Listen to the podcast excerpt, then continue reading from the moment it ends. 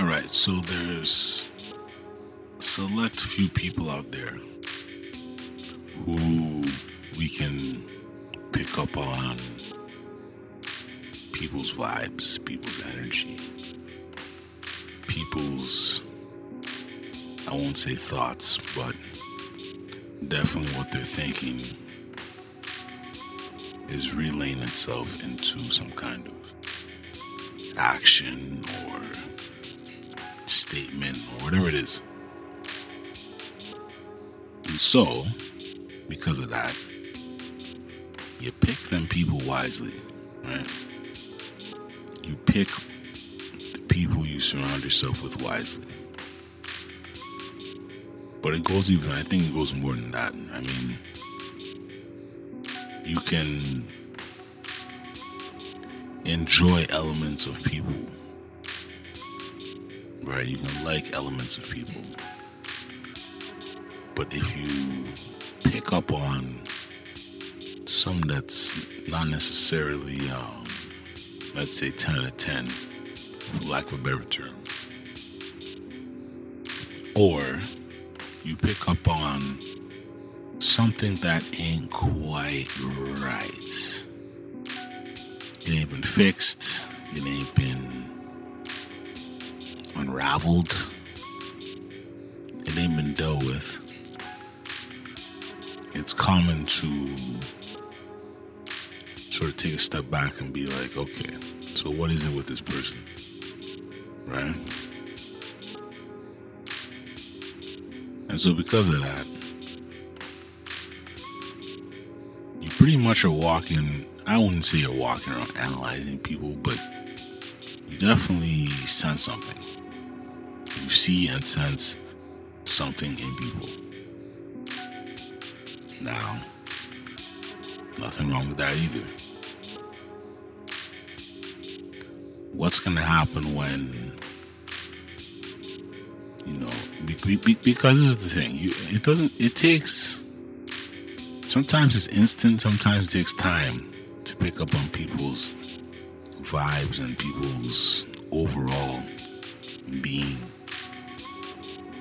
and maybe they even figured out they haven't figured out themselves what it is they are doing or capable of or where it is they are who it is they are. They may be still in the process of figuring that out. Right? And you can assist and you can offer support. But you can never really be wholeheartedly like, aha, I'm gonna handcuff myself to this person. often often them people too like you know they have all these shining qualities but it becomes difficult to overly interact or engage or communicate with them because they are caught in their own particular set of circumstances which is fine because we're all individuals we all got shit we gotta deal with but what happens when I mean let me rephrase that. It doesn't matter what happens. When you see someone attempting to draw you into their shit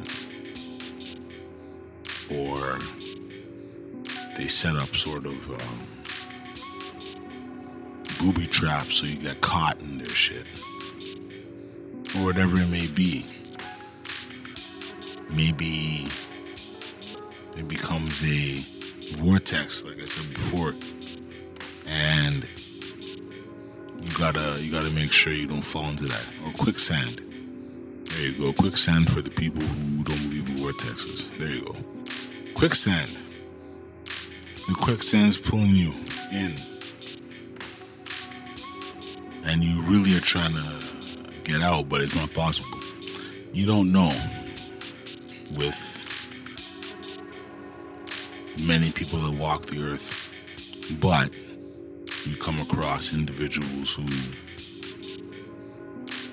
at least you hope to, who aren't of that caliber of weird, you know, strange. There's strange behavior. Weird, strange, sucking energy, being overly like verbose and negative, and then telling you a lot of shit that is kind of like grinding you down, grinding them down, grinding the people surrounding them down. Thing is, they've never had, you know, people to do that with. They never had people to do that with. So it becomes an unloading session. And also, people are kind of like ignorant as to what they're really saying, you know? And this is like, this is where you get to really see people and how they've been, whether it's cut or damaged or scarred and all these things. It comes out here. It comes out in this particular instance. Right? Some people are cut deep. Many. Many.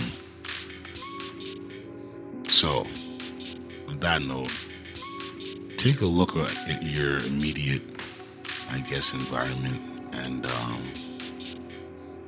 check for the people that's deeply cut. See how they're acting. See how they're doing. See if you can assist in any way possible. And if not, don't overly attach yourself to this person. Or if it's more than one, don't overly attach yourself to these people. Vortexes, the drag in. Alright? Alright, take care. Peace.